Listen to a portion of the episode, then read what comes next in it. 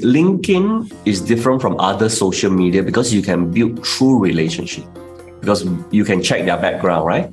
Education background and career. And most of the time it's real, right? They cannot fake or hide behind a fake profile. Yeah, it's quite easy to tell.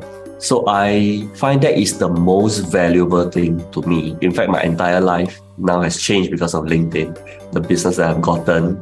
I'm picked for speeches, university pay me, I get my executive coaching client without really doing selling, just because of my articles. They approach me and they want me as a coach.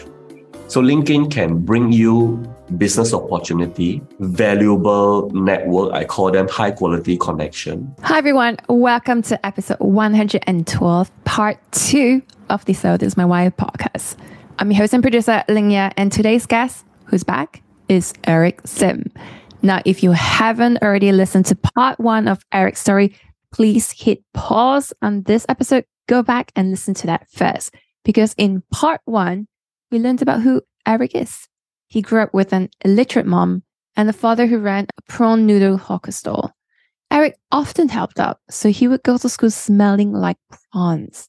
He was shy, didn't have any social skills, failed his mathematics, English literature, and history papers, bombed his first job in F X sales, and then he became the managing director of U B S. How? Because he worked really hard. He knew the importance of networking and so many other things that he did, which you will have to listen to part one to find out. Now, for part two, we learn about why Eric left his high-flying job as a managing director, how he became one of LinkedIn's top influencers in Singapore and China with two point nine million followers, his thoughts on the importance of having a second career, personal branding, his journey of writing a book and marketing it in English and China, and so much more. Also, if you haven't done so already, please do consider subscribing to the STIMY newsletter. It's weekly and I share about the tools, frameworks, and stories from successful people on how they've built their lives, personal branding, and also how we can prepare ourselves for the future of work. Now, are you ready? Let's go.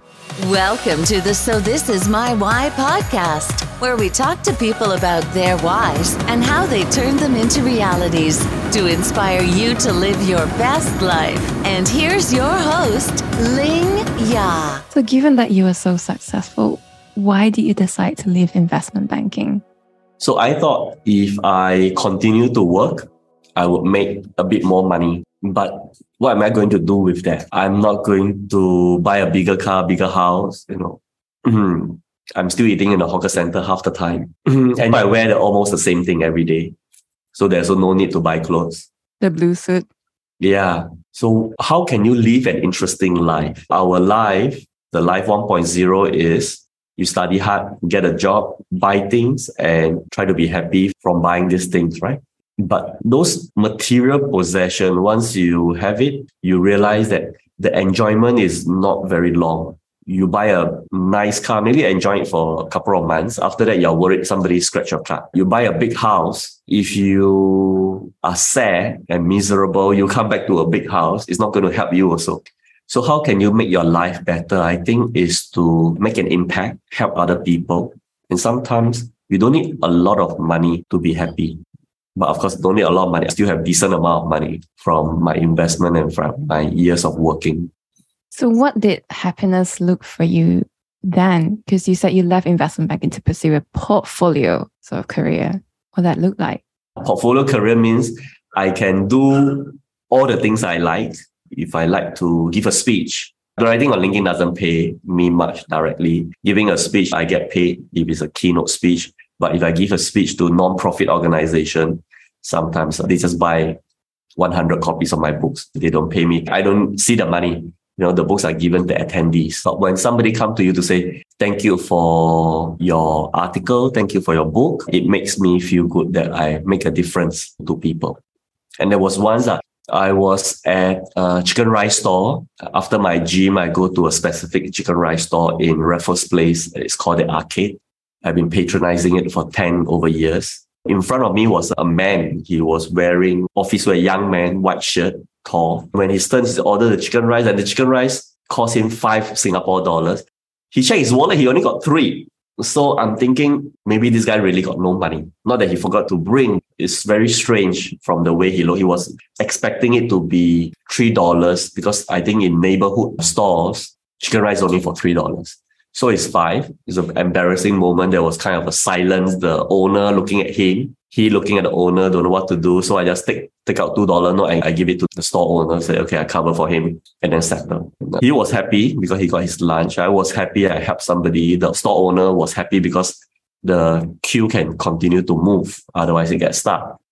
And this two dollars is well spent because I got to tell that story over and over again. If I had used it to buy a bar of chocolate, the, the enjoyment you get is only for that one minute eating that chocolate. But this is there for me to remember that I make somebody's life better. He wanted to pay me somewhere. I said, forget it. You know, it's okay. Enjoy your lunch. So we didn't exchange contact. I said, you don't need to do anything for me. I love the point you said about how I get to tell this story over and over again, because it resonates with me as a content creator where I realized that, yeah, every single part of your life, you're constantly on the lookout. Oh, this could be a story. Let's take a picture. And then you think, how can I weave it in? Can I retell it? Oh, it's been three months. Let's say it again. Yeah. This entire journey for you started way, way earlier, back in two thousand fifteen. Again, clearly a very momentous year for you. Yeah. You were in Hong Kong, Chinese New Year. You wrote your first LinkedIn post, but you were still M D at the time. So why did you feel like this was the time to write when you were nervous as well? Yeah, I always wanted to be a blogger. So one year before that, I asked my blogger friend, she was a food blogger, and said, hey, I want to write a blog. How? Use WordPress. He said, what is WordPress? That's all she had. We use WordPress. I got no clue. So I gave up. And one year later, over Chinese New Year in Hong Kong, I got, we got three days of holiday. And I didn't come back that particular year. Normally, I come back to Singapore. But I really came back for Christmas, which was just a month before. So I decided, why don't I write a LinkedIn article? And I want to write about learning. I said that I failed my mathematics. So from then on, I felt that I should learn. So every year I learned something. I wrote about that. And to my surprise, there were like seventy views. I said, why would seventy people want to read my article? Although there were a couple of likes, maybe seven likes, some from people that I do not know.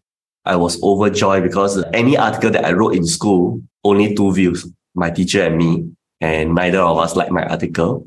So I continued writing because it gave me some encouragement, and I wrote every week for the last eight years.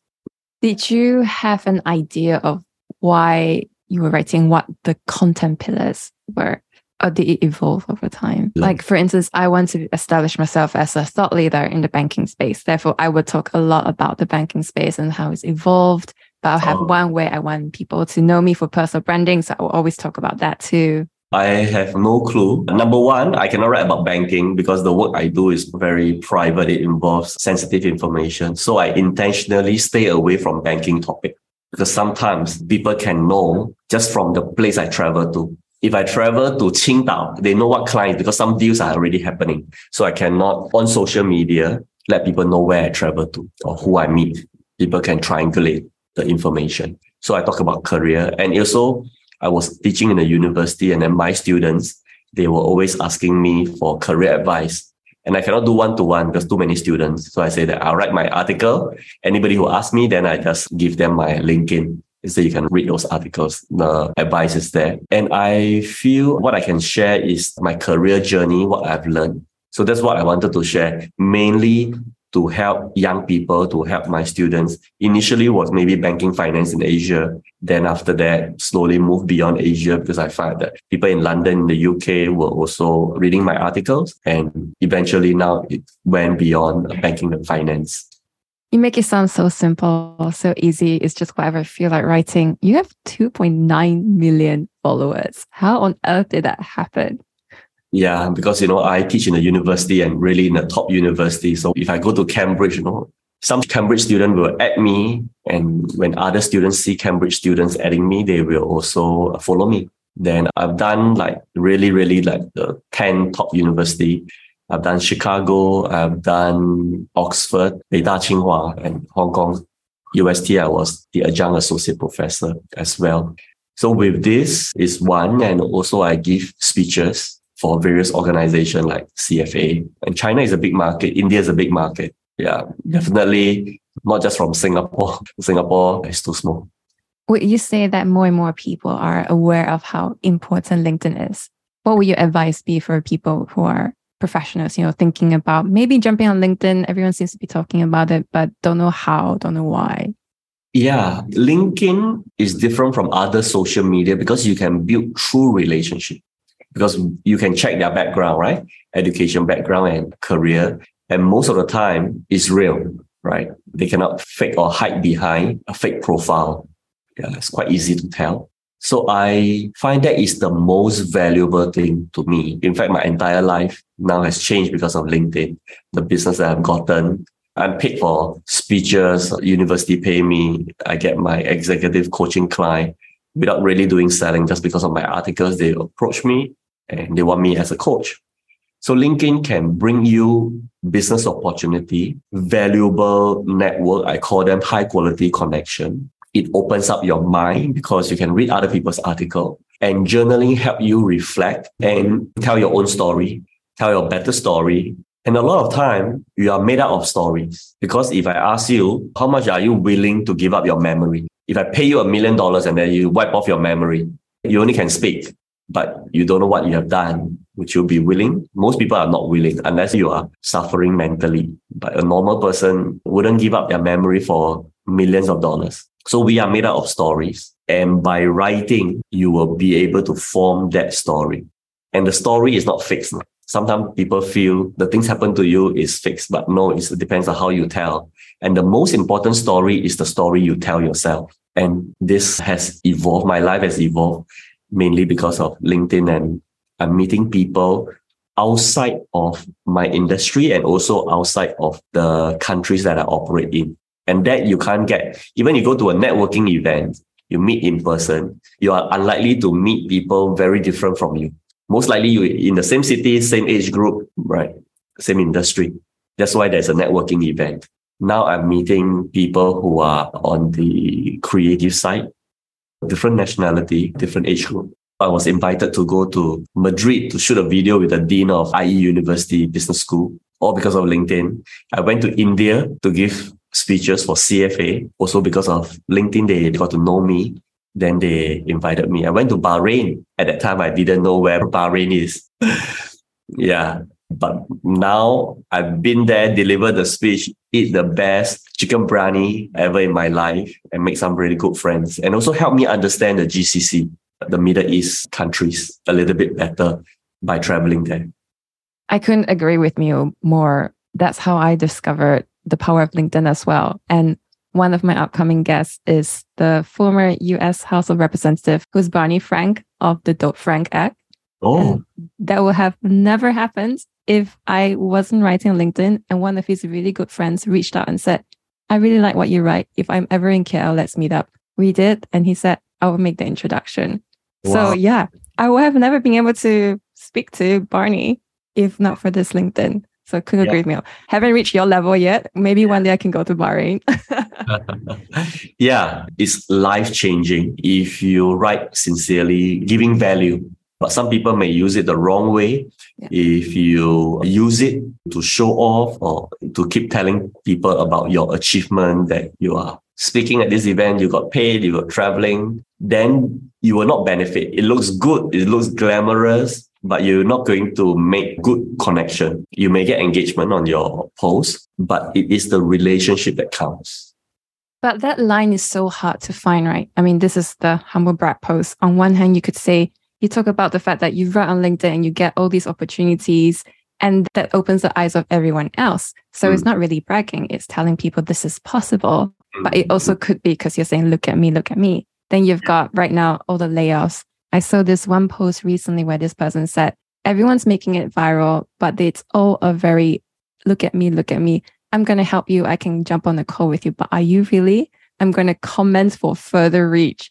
What yeah. does that even mean? So how do you even draw that line? Because it feels as though LinkedIn more and more is like a personal diary. Yeah. And then at the same time, you know, like, people would feel very icky as well, going, I want to share, but if I feel icky reading other people, how can I contribute to that too? Mm, I think it's intention. What is your real intention? is your intention to show off or is your intention to help? The post can be very similar, but it's the intention that people, I think, subtly they can tell. Plus, sometimes they meet you in person. And also you got friends, right? Now, with social media, all the people are connected. So my test is, can you bring your school friends, your ex-colleague, your LinkedIn followers, all come together and whatever story they tell about you is coherent? Or you are the type of person that LinkedIn people know you as one type, but your colleague is bad-mouthing you because you are a difficult person to work with at work. Your previous classmate think of you different. But sometimes it's quite easy to create an online persona. But then you also have to, right, to protect yourself, because there is that whole privacy security part as well. Once whatever's out there is out there forever. Yeah. So I don't share about my family outing, my children. I don't share that. So that's private. You can still post, but it's private.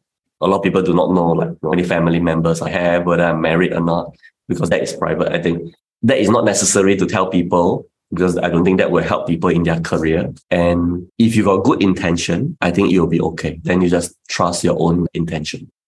You said before to focus on three things: content, consistency, community. So I want to talk about community in particular, mm-hmm. because I also found that to happen with LinkedIn. Mm-hmm. I wrote this post quite a few months ago and I said, do you want to meet new and interesting people? Mm-hmm. To my surprise, a lot of strangers said yes.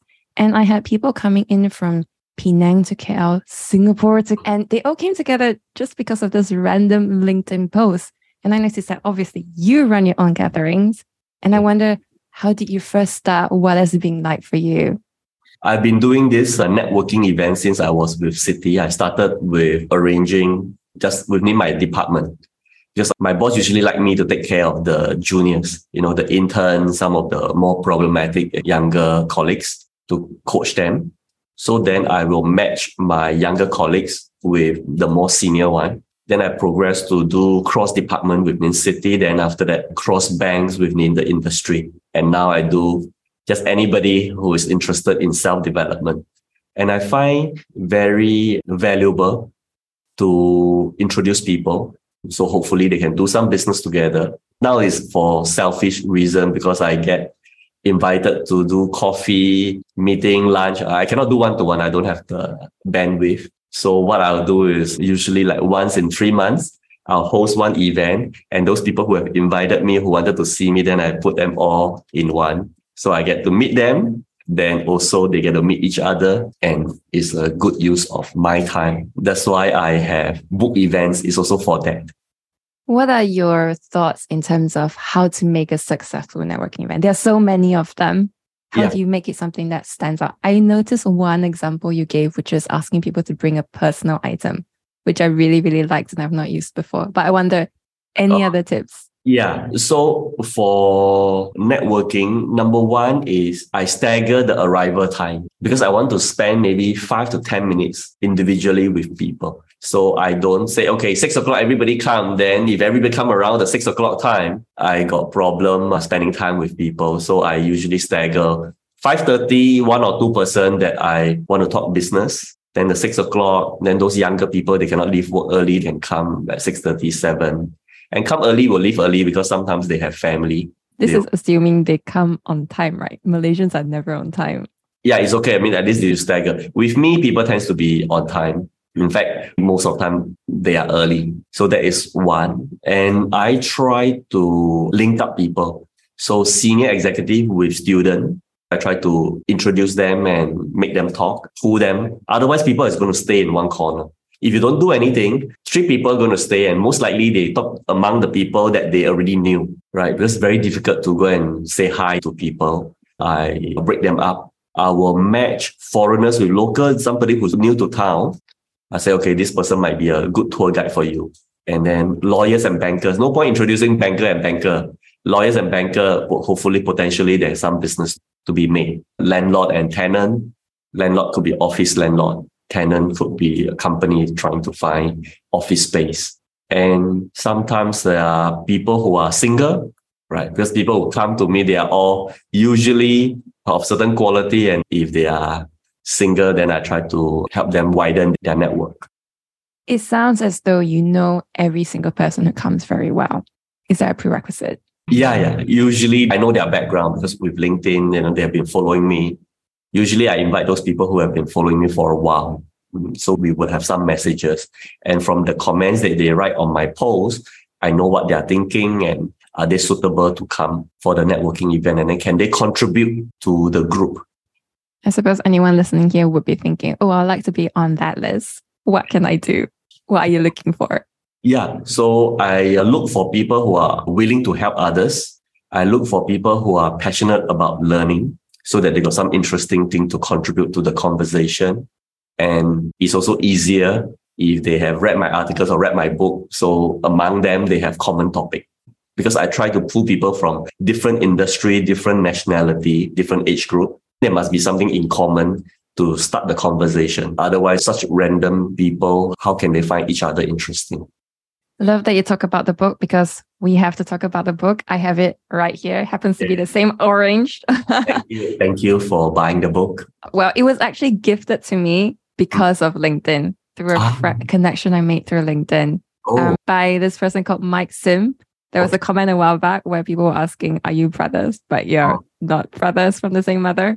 Yeah. So power of LinkedIn. I mean, like basically you come together, you meet people so and then go. He sent it to you to Malaysia. He's delivered. He to- sent it. Yeah. So basically wow. I thought, okay, the kind of feedback I always get when I tell people you should get on LinkedIn is, oh, but I don't know what to write. Or I'm very scared to write. Mm. I can't do it consistently. So I thought, well, one way to do it is to build a community. So why don't I just, again, write mm. a LinkedIn post and say, hey, does anyone want to join this random group? It's free. Just mm. commit to every single week. One person would decide on the theme. Everyone will write, support each other. So yeah. he joined and then he went, I like it so much. Can I give you this book? I was wow. like, oh, that's really kind because I was looking into this book right now. Oh, wow. And then we have this interview. Uh, yeah, Mike is really something. Yeah, yeah, really kind. How to connect and he's sincere as well. Yeah. And he's given this book to many other people too. So yeah. he should definitely be on your list. Yes, yes, yes. I do invite him from time to time. So we have to talk about the book. Very interesting title, huge fonts, small actions. What mm. is it all about? How did it come to be? Because in my life, I was kind of a coward, right? So I don't really make a lot of big, big decisions or take huge amount of risk. I realized that in my life is because of the small action I took. I took the small action of listening to my friend Paul Leung when he said, hey, you can write in unsolicited. So I wrote in unsolicited. If I didn't write in unsolicited, I wouldn't have gone to D B S. Maybe I didn't have a banking career. And the small action of writing that first LinkedIn article in two thousand fifteen over Chinese New Year in Hong Kong, it's also a small action that leads to now. And if I didn't write the article, I wouldn't have so many articles. Without so many articles, I wouldn't write the book. So it's all that little thing. And I thought maybe I should put it into a book. Plus, there are quite many of my followers. They want to read my old articles. I don't have a habit of repeating my articles, even if they've gone viral. So to find those articles from a long time ago, I wrote an article about Hawker Chan after interviewing him. It gathered more than ninety thousand likes. Wow. Okay. And if you want to find the article, you need to scroll through a lot back to two thousand sixteen. You know, you need to scroll through a few hundred articles. And if you don't have a powerful computer, right, your computer will crash. So how can I help my followers to read my content in a more structured manner? So then I downloaded five years worth of article. So I started writing in two thousand fifteen, two thousand twenty, COVID hit. I said I cannot travel anymore. I, I travel every month, you know, usually twice a month. When I was in banking, I travel almost every week. I cannot travel, then it's downtime. So I say that it's a good time to write a book. Downloaded all the articles onto Excel, rank them, find those more popular articles, and find those articles that are not so popular, but could be sometimes because of algo, it didn't reach a wide audience, but the content is good. Expand them, combine some, and some use. I use it to, to write a full chapter. Then I organize them because some will be about networking, some about personal branding, some about thinking about life. So I arrange all, all of them. Then finally, I think, okay, it is good to have a book. My publisher said it will open doors for me. I believe him, and it did open a lot of doors for me. And also I enjoy making this entire book, from the color the fonts, the layout, even where the page number is, right? If you flip the book, the fonts are used, even the little slash positioning, the table of content. Yeah, I did it. And it's you, a very satisfying project for me. You're one of those people with an opinion on everything. Yes. Yeah. So I'm my publisher's nightmare because I want to have a say on every single thing.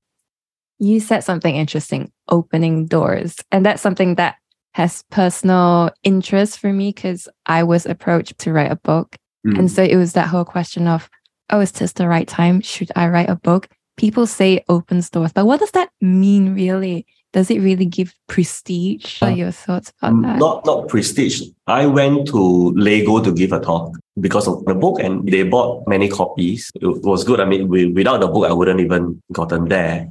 And also with the book, it's easier for people to sell you as a career coach, as, as a speaker. And also for me, it's putting all my thoughts clearly because I have read the book. The English version, I would have read like twenty times. And the Chinese version, I need to read another ten times. So this make it really solid. Well, these are your story. It builds you. And you also learn about the publishing process, how a bookstore works, how a publisher works, who makes the money, you know, is it the printer? So that learning also help broaden your thinking. And with a book comes a bit more credibility. Yeah. So it's easier. But before you publish the book, you wouldn't know. It's difficult to guess what kind of doors it will open. So you have to really write and publish it first.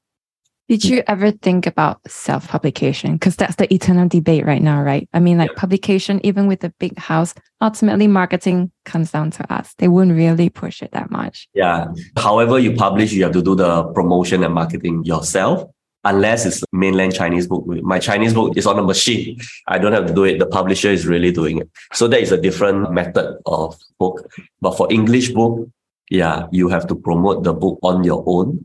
The difference between self-publish and published by an established publisher is whether it gets to the bookstore or not. The bookstores are doing events for me.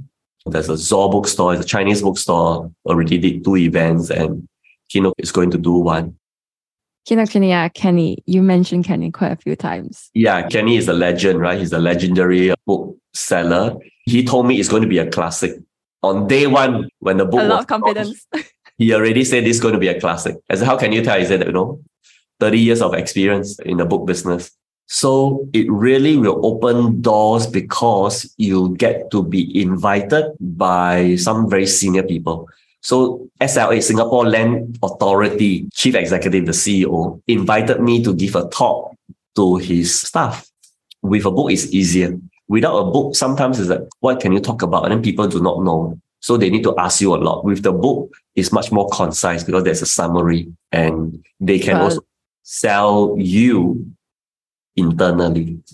So people are a lot more likely to read a book and understand because the content is also on LinkedIn. But as yeah. you said, it's harder to navigate. But sometimes they don't need to read the book. They can just read the table of content and the synopsis. They already know what you represent. And is it worth asking you to come in to give a talk? All of that will have a ripple effect. Somebody from the audience will be able to do a business with you. Let's talk about just the English part first before the mentoring part. English part, what is the reality of marketing a book? I see you constantly giving book signings. You just had one. You change all your LinkedIn profiles banner as well, also on your C V to make sure that people know there is a signing. So clearly yeah. a lot of personal touch involved. But this one is also depends on the bookstore. Kinokuniya said that you know, it's about time. The book has already been launched for more than a year. It's about time we do a book signing. Of course, there must be sales. Like. If your book got no sales, then they won't bother. It's off right? the shelf. Yeah, it will be pulled off the shelf because it's taking up space. Bookstore doesn't have enough space. Kinokuniya is huge, but it still need to display books that can sell. So can sell is over two thousand then? Can sell, yeah. It must be selling a few thousand copies. Yeah. Mm, okay. You want to also help the bookstore. So if the bookstore arrange an event, if I don't promote it, then the bookstore's effort will be wasted. So bookstores are not easy to survive these days. I hope bookstores will be around because, you know, it's so good to go to the bookstore and be surprised by the range that they offer. If you just go to Amazon, it means you need to know what books to buy before you can go to Amazon. It may refer you one or two books based on your other interests, but sometimes the computer or the algo may not know what you really are. So by going to a bookstore, you are free. Then you can go into visual core. Maybe you always wanted to do design. Maybe you want to improve your writing. So let the bookstore wow you. And I think that is very important to keep. So when a bookstore hosts an event, I make sure I promote it well enough. Yeah. And what about in China? Because it sounds like it operates very differently there. In China, it's really a machine. So every week I'm on live streaming. So my publisher will arrange influencer to host me to talk about the book. And they will ask the follower to buy. In two hours, they sell like five hundred copies of my book. Wow. Yeah. That's the kind of power that the live streaming and the e-commerce have. And the views for the live streaming, ten to fifty thousand each time. What do you think is the reason behind so much interest? And it's not just interest, it's conversion into actual sales as well. Conversion into actual sales is also depending on the chemistry between the influencer and me.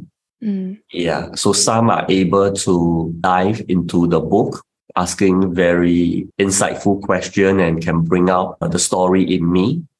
Then some may be more commercial. I just buy the book. Then maybe the conversion is not, not high because some, they are live streaming book. Every day is about one book. So they are immune. But some, they do like ten books a year because they do other topics. So for the ten books that they have chosen, they really selected carefully. So I did one with a Tsinghua professor. He reviews twenty-five books a year.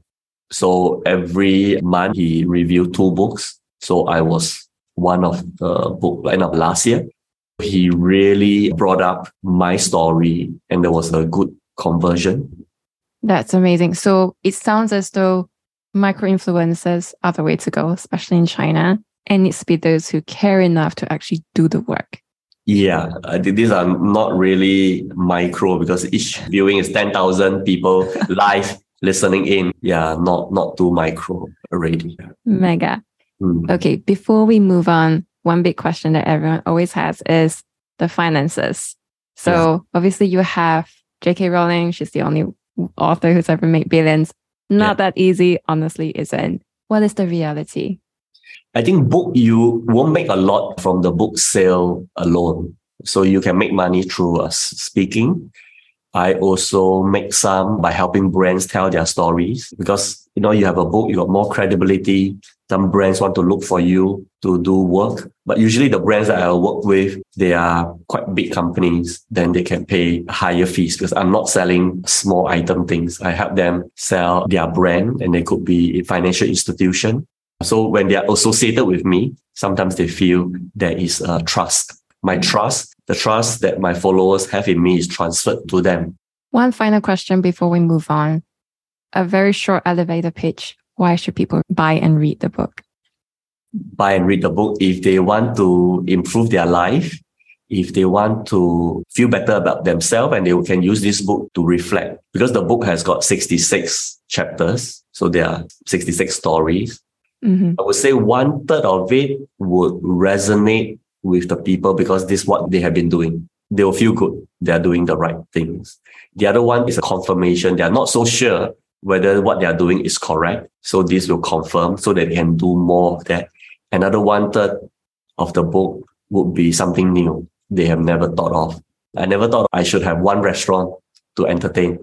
I never thought of downsizing my belongings, you know, my possession, my clothes.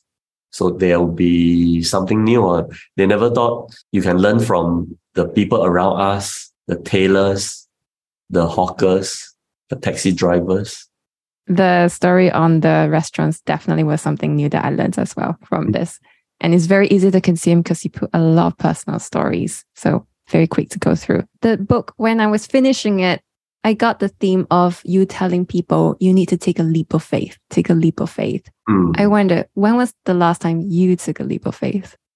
I took leap of faith quite often, some smaller, some bigger. Going to China was one, moving to U B S was another. Taking a leap of faith is to be a keynote speaker.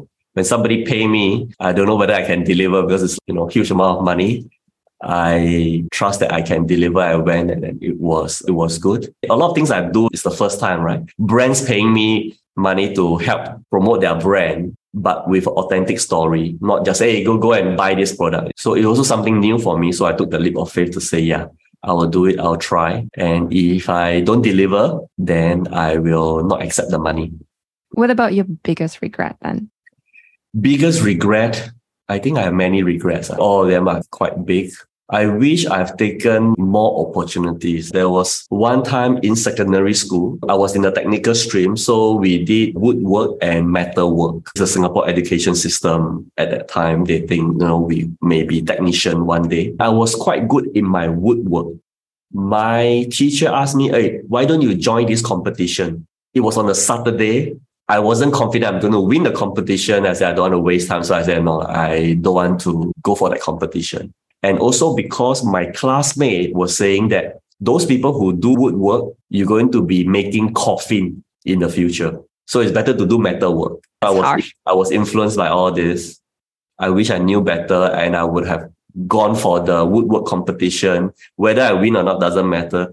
But it signifies when the opportunity is presented to you, even you're not very confident sometimes, you just have to take it and try your best. And it also brings me back to the very beginning of this interview when you said, just don't follow the status quo.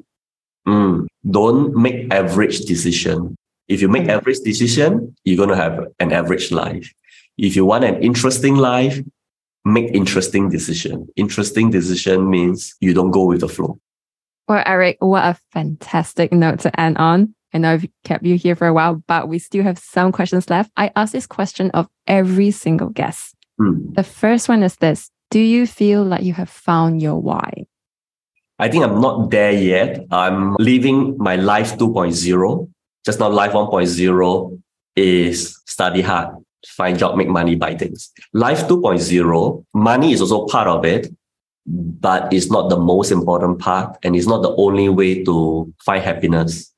So I thought we should do things that give you meaning and try to find happiness without going through money.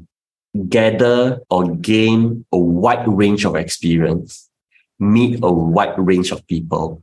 So this is not finding my why, because sometimes, right, life may not have any meaning. Because sometimes people, okay, we should find the meaning of life, but is there meaning in life? Maybe life is just living and making a few people around you feel better, improve their life. That's good enough. Did my father has meaning in his life. He sold prawn noodle for thirty years. Every day is the same. The way you arrange the store, right? The positioning of the planks when they close the door is exactly the same. That is repeated day after day. His meaning of life is after work, after you close the store, go to a coffee shop, have a bottle of beer, smoke, then come back, rest a bit, watch T V. Next day, it's the same thing. Is there meaning in his life? I'm not so sure, but is it a good life? I think it is because he supported us and whatever he have, he used that money to pay for our education. So I, I don't think so much of finding your why or finding meaning. Do you think about legacy then? What kind of legacy do you want to leave behind? No, I, I don't think of it. So when I die, it's gone. So it doesn't matter what people think of me. I won't be around to know. I think more importantly is we live now, especially for my current stage of life, right? I should live more in the moment. In the earlier part of your life, maybe you want to live for the future, develop yourself, think more. I've done a lot of that. I continue to take classes. Now I'm doing typography, you know, learning about fonts. And that is already itself an enjoyment. And what legacy I want to leave for people? No, I just hope that when I am older, then my students, my followers, if they have benefited from my book, from my writing, they can let me know. What do you think are the most important qualities of a successful person? Successful people, you, you, number one, you need to make other people's life better. That's one. Successful person is also one person who is generally happy. You cannot be happy one hundred percent of the time, but you're generally happy because you will influence other people. You will affect the person next door. Money is, I think, only one of the many qualities. Society tends to use money to judge, right? Because it's measurable. But if this person is impacting his neighbors, his classmates, we can say that he's a successful person already. And also, if you keep developing yourself, then as a human, you are successful because we are not bound by our potential. Like when I was young, if you look at the twenty-two-year-old Eric Sim, underweight, skinny, helping at the hawker store, do you think this guy got potential? Even I didn't think I got potential at that time. You think I mean, when I failed my English and getting twenty-eight marks for my English literature, my English literature would have said, oh, this guy has a potential to write a book. Your parents so, said you can inherit the store, right? Yeah. So don't be bound by potential. Sometimes, right, you cannot tell a person's potential. And I've seen many people around me. You see them, oh, they cannot make it. But given some guidance, with a bit of work, taking some action, they can totally change.